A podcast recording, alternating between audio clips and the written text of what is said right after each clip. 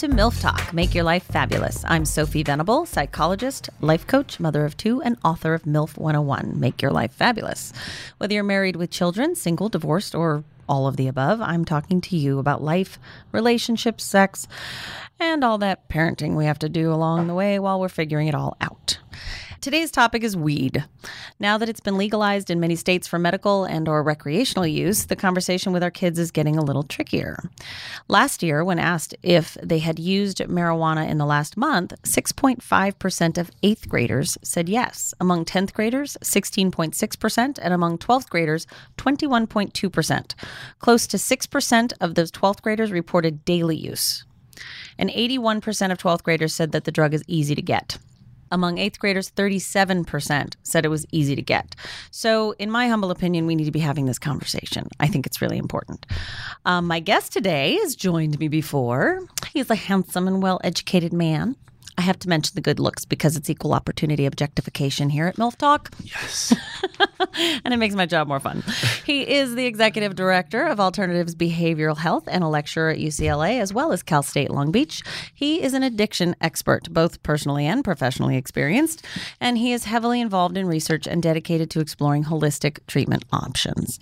He's here today to help us talk to our kids about pot, weed, marijuana, whatever you want to call it, and the changing legal and social landscape of it all. Ladies and gentlemen, please welcome Dr. Adi Jaffe. We love it when you come by I love coming by. Thanks for because having you me. actually know stuff.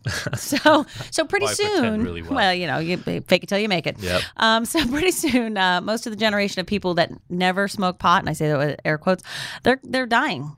You know, so most of us were no, we're not going to believe a political candidate that says they didn't inhale or at least try it. Remember or the Clinton days? Right. Remember I that? didn't I, know that. I. God, that was fucking genius, man.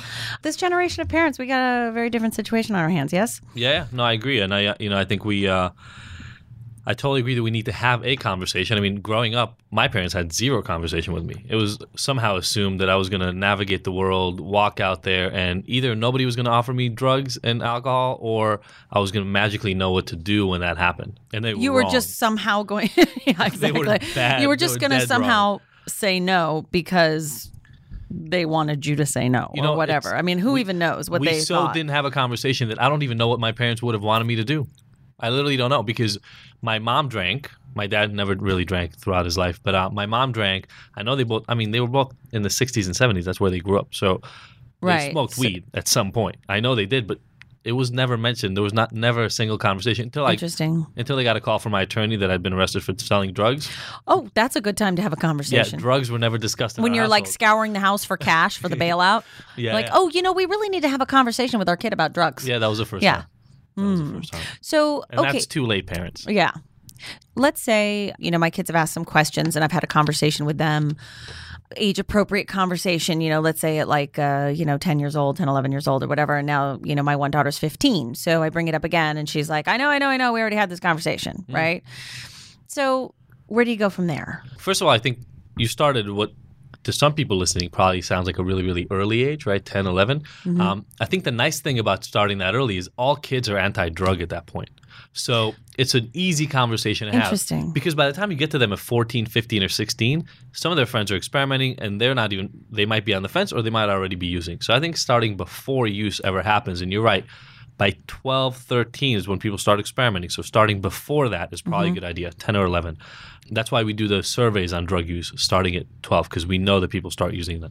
So by having the conversation before that, you are assuring that the person you're having a conversation with is at that point anti-drugs. They hate smoking, they hate drinking, mm-hmm. they look at marijuana as something that they're This is never a going to really good with. point. This did not occur to me. I think this is just the most brilliant reason to have this conversation when they're 10 because You're not fighting with them. You're not fighting with them. You're on the same side, and you've now opened the conversation. so now so now they know that it's safe there's something they can talk about i joke around to all my kids i teach at ucla as you mentioned and i remind them that they used to all hate drugs and alcohol i say you used to throw your parents cigarettes out the windows you tell you tell them i i can't believe people use drugs that's the worst thing ever you know those people are dirty or whatever and look at you now, something has changed in the middle.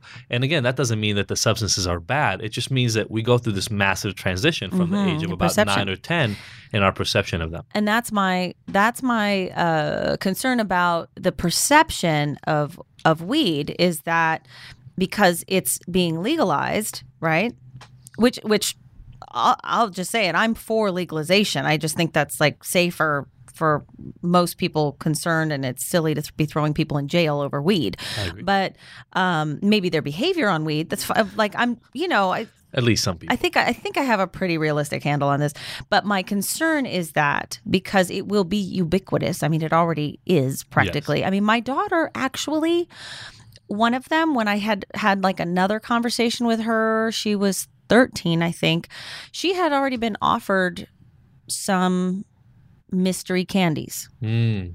And so I'm having this conversation with her because I really want her to know about edibles because she's starting to go to parties and edibles freak me out because I don't want my kid like paralyzed on the couch. I'm like, you're not going to die, but you may not be able to move. So I need you to call me and I'm going to get you out of there. Or you may, may wish you were going to die. Or you may wish you're going to die. Yeah. So, um, you know, I had to, I wanted to explain that to her Yeah. because, you know, once they start going to parties, it's like, oh my God. So I think this is a great point to kind of bring up because even the notion of edible drugs versus smoking it versus drinking something, all those different conversations are things that kids don't come equipped with.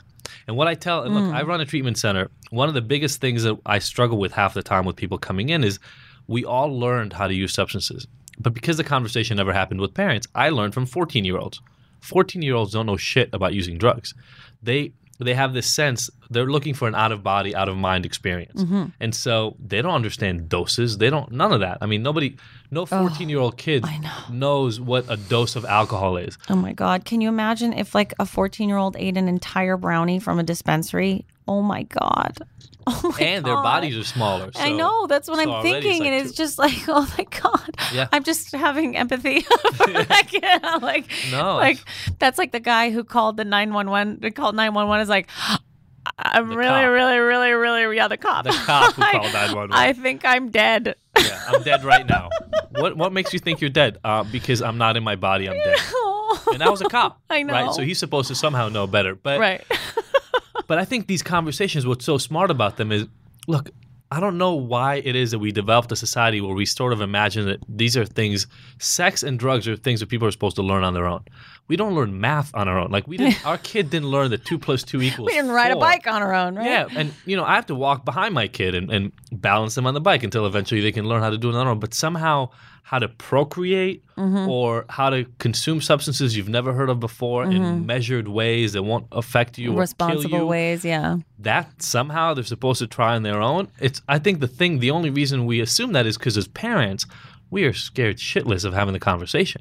We don't want to talk to them about it. We don't know how to bring it up. Like, how do you bring up to your 10, 11 year old kids sex?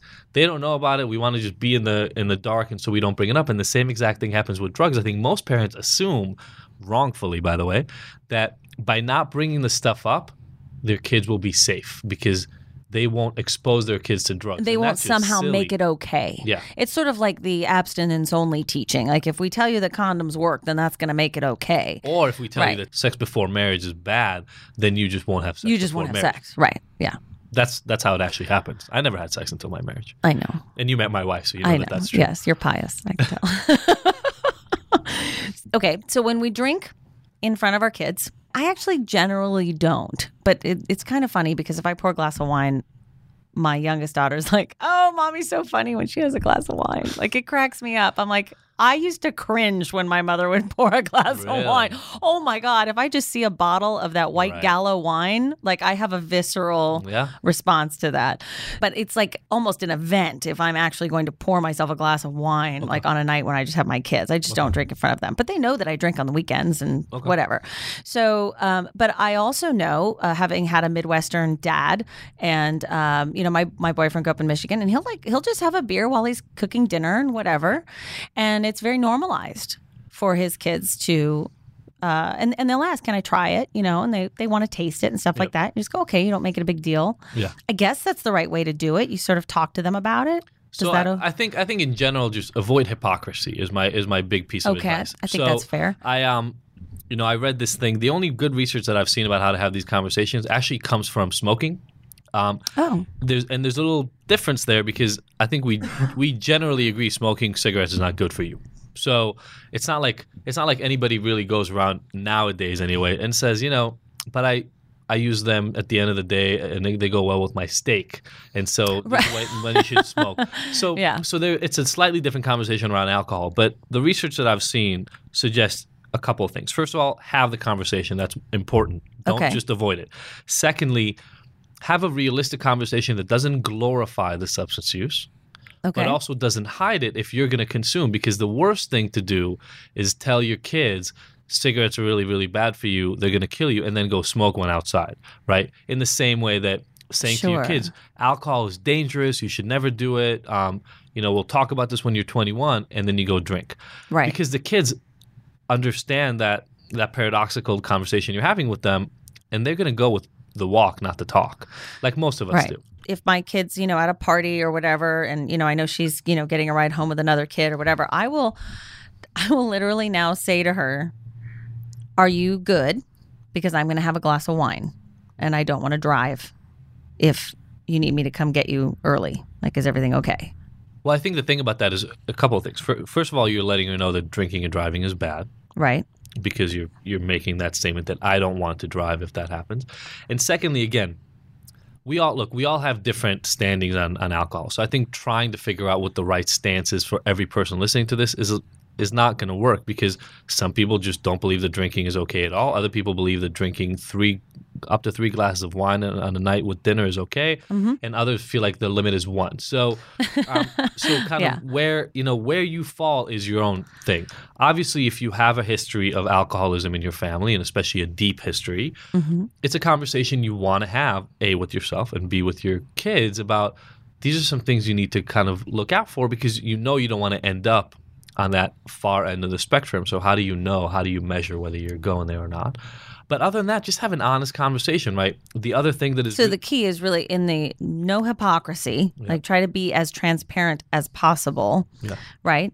But with like with weed, does that mean you like, you know, have a little toke at night in front of your kids? Like No, so "Ah, actually- that's the part that freaks me out No, with all so- of this. So I, I would actually say no. Um, Okay. What I what I would say though is don't say to your kid, you know, weed is bad. I've never used it, and I'm never going to because it's the worst drug ever on the face of the earth. If you smoke weed, because the problem Right. is, what happens if and when they find out? Now, it delegitimizes All of your credibility it is out the everything. door. But at the same time, and this is, I think, again, a very important conversation and why it's important to start this early, 10, 11, instead of later on when the, you're fighting them on this.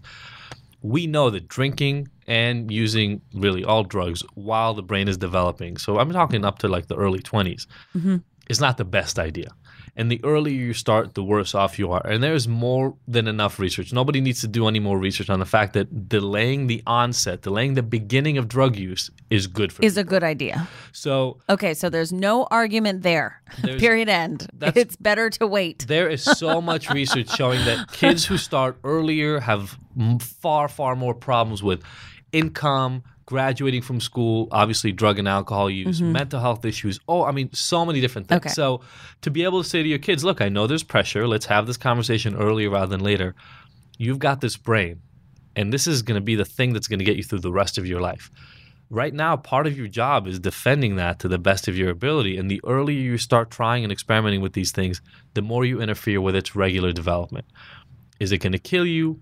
Probably not. But at the same time, you know, don't you want to kind of move forward? Is it going to take away your advantages in it's, the world? Mm-hmm. It's going to take away some, and you don't know which ones. You don't get to have control over that. So when you put these chemicals into your body, they alter the neurochemical environment of your brain and they're going to change the way your brain develops. And so to have this really honest conversation about it's not that alcohol is something you have to stay away from for the rest of your life, but know that the earlier you start, the more you put yourself at risk.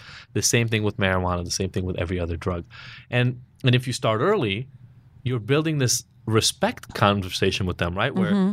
it's not about you're a bad person if you try substances because it's all around them. They see friends that they love and are really good people trying it. So bad people doing drugs, that's, that doesn't really yeah, that doesn't fly anymore. I don't think. I, I just don't think that. Fl- I don't think it ever flew no, probably not. because the kids were experimenting. So they see their other friends who are really good or cool people or whatever.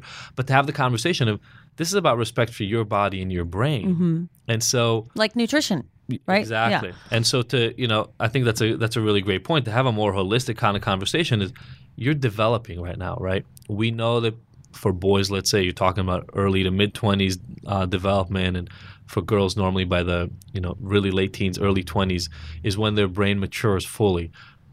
Having that honest conversation with them so that they understand part of that responsibility. Nobody here, I think, is suggesting that that will stop them from experimenting with substances if they were going to.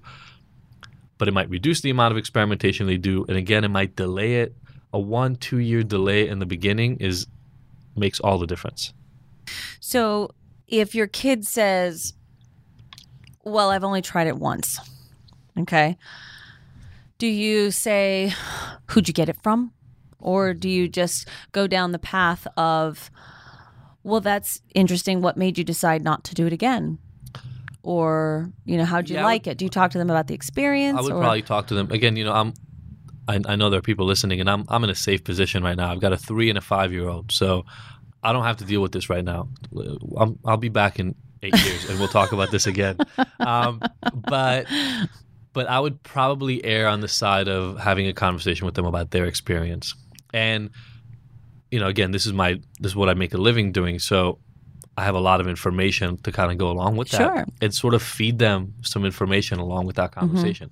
But again, if you're smart like you are and you start the conversation when they're 10 or 11, then by the time they get to 13 and 14 and somebody offers it to them, they already have some information. Versus me, I Right, I- right. Maybe we can talk about my first experience. I was not expecting it at all, either for alcohol or for uh, for marijuana. By the way, um, for alcohol for marijuana, let's say because we're talking about that, I joined some friends late at night where there was this.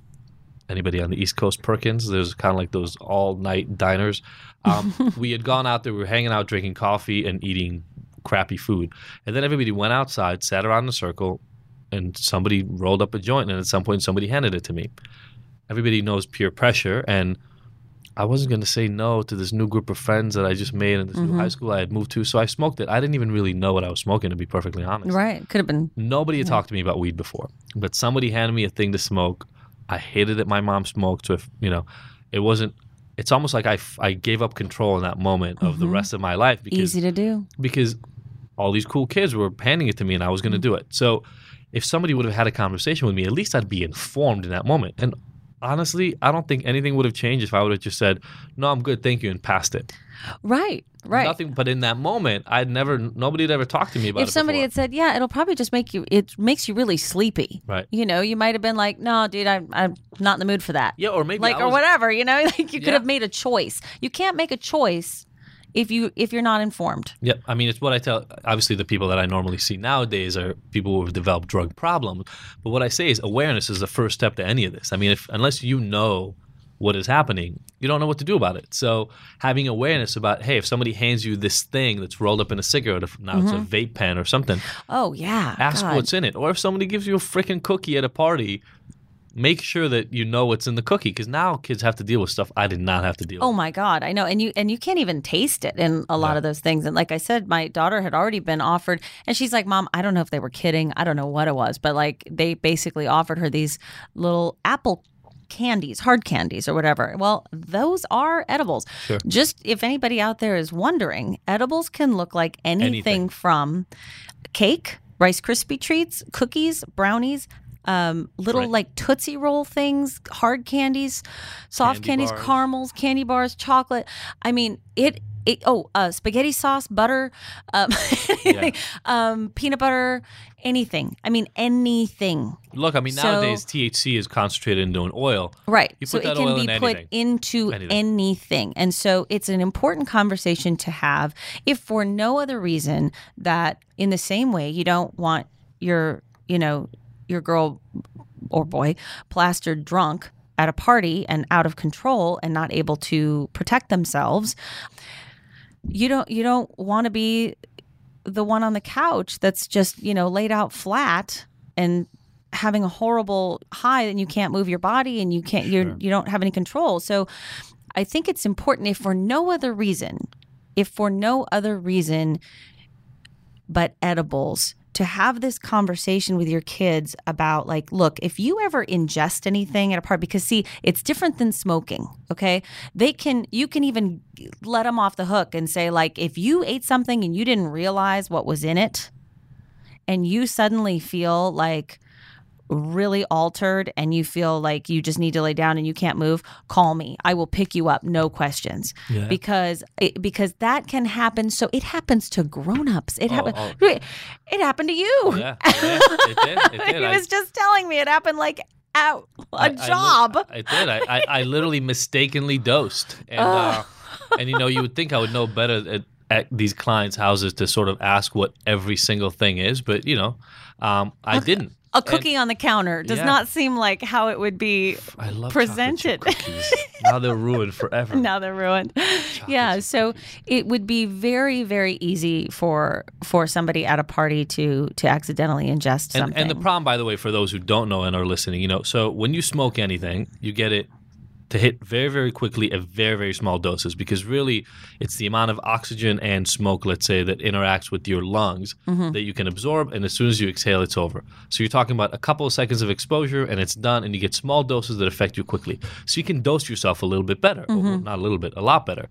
When you eat, the problem is your liver has to process this stuff. And so as it's breaking down the THC, if you eat it at a high dose, you essentially almost kind of like poison yourself by having high doses of THC running through your blood as your liver is trying to clear it over and over and over. So you can get doses that you just cannot get from smoking. You can get levels of THC in your blood that are essentially virtually impossible to get from smoking. And and, And- it and- takes an hour and a half to hit. So the the problem, and I tell my students this all the time, is most kids, especially who've never done this or have never had this conversation, will eat some, and then 45 minutes later, an hour later, say, "Well, I'm not feeling any of this. Let me take some more," and then maybe they'll smoke some on top of it, and when it all hits, all hell breaks loose. I, I, feel like this has affected you personally. no, it's yeah, it's it's just well, you know, I, I almost every adult I talk to has that story. Yeah. Has that story. It's like, oh, and I thought it wasn't working, so I took some more. And then as soon as I like even swallowed it, boom, I was like way too high. And then I was high for 12 hours. I woke up high the next day, like the whole thing. I mean, Yep. it's almost like everybody has one of those stories. The thing that worries me about teenagers is that there is just such easy access to this. All they need is like, you know, an older sibling or anybody who has a card and that's bringing home bunches of edibles and they're cheap. They're like, I mean, this is not difficult to get. But I'm even saying by mistake. No, but that's what I'm saying. So they have they have access to Yeah. them, and they can and and literally people will be just like, "Hey, you want to you want a fun cookie?" And you're like, "Okay, la, la. oh, fun, co- oh, fun cookie, chat." Yeah. You know, like you didn't even So realize. we talked about this right before we went on air, but I didn't realize it when I did this by mistake. It only dawned on me the next morning because you know I was stoned out of my mind, uh, and I don't smoke, I don't touch weed, so I have zero tolerance. And um, what I realized later is if you realize that you just did this, go to the bathroom and throw up. I mean, it's the easiest way to get rid of this from your body if if you realize it right away. Two Right. hours later, not going to help you all that much. But but if yeah, but you if you eat it- a hard candy, that's not really gonna. You know, I I mean, mean, I guess I guess it could help. it like you could in your, it try. sits in your stomach and it absorbs through your stomach lining and then God. eventually it goes through your GI tract. So if you get rid of it er, sooner Yeah. rather than later, But then you would have you'd have to know you'd have to start Yeah. realizing that before you got before you got high. So we should wrap this up. But um, really, the the takeaways. the takeaway is talk to your kids, have the conversation, um, learn what you can so that you know what you're talking about. Right when Yep. you're when you're talking. Because by the way, most people listening to this, you have no idea what kids have access to nowadays unless you are a regular smoker yourself. You've got to yeah study this and, up and, and i know they've got they've got access to all kinds of things and we there's uh, you can check out one of our earlier podcasts on that i think we talked about access and try not to be a hypocrite right I think I think that's a general transparent good rule. in general life. yeah i think well i do think people I think they're protecting their kids by because the logic is okay you smoke pot and here now you have this nice house and car and you're fine and so they think that if they give that message that the kid's going to be like i'm just going to go do a bunch of bong loads every day and i really think that ultimately it comes down to what you said which is let's talk about self care. Let's talk about valuing your brain, valuing your life, valuing your future, Yeah. right? And just on every level, whether it's, you know, nutrition or drugs or anything, like giving yourself the best shot. Yeah. Right? Like, no, it's not, it's not, we all know it's not going to kill you to have a glass of wine. Right. Okay. But let's talk about the responsibility in having a glass of wine. Yep. Right. And um, I do think that kids have, w- when they are, you know, brought up with some loving boundaries and all of those things, and they have some self worth, they they don't want to make stupid decisions. Yeah, no, I, I agree. As again, as long as they have the knowledge, Uh, right? As long as they really know what choices to make. Exactly. And you have to you have to be informed to be able to make choices. It's like informed consent, right? Yeah, yeah, no, I mean, and and so respect your kids a little bit by again having the conversation Yeah. started earlier than you would want to. Be honest, but don't glorify the drug use. I mean, you you can't Right. expect if you sit down with your kids and tell them, "Oh my God, you you." I could tell you stories for days and days about all my weed. No, no, no, that's- adventures. that's- let's not do That's that. a bad idea. um, and then and then be the person they can actually come to, Mm-hmm. and not shame them, and not sort of wag the finger at them if they had a bad experience or they did something quote unquote wrong, and they want to come to you. Be supportive. yeah. Help them help them look at how they could do it differently next time or Yeah. why they want to do it differently next time. You get them thinking about it for themselves. Absolutely. So, so thank you for uh, for having this discussion with us. How do we find you? What would you like us to find? Um, Twitter or Instagram or all those kinds of things. L A Doc J D O C J. Um, and Addiction Alternatives at the Treatment Center. Other than that, I don't know. I'm not giving my cell phone number. Damn it. Okay, you can like Sophie Venable on Facebook, please do, or tweet me at Sophie underscore Venable. My book MILF 101 is available in paperback or in Kindle, iBooks and Nook too. Um, you can follow me on Instagram now at Make Your Life Fabulous. And thank you, Adi, so much for being here, and thank you all for listening. This is Sophie Venable reminding you that you don't have to make your life perfect, just go make it fabulous.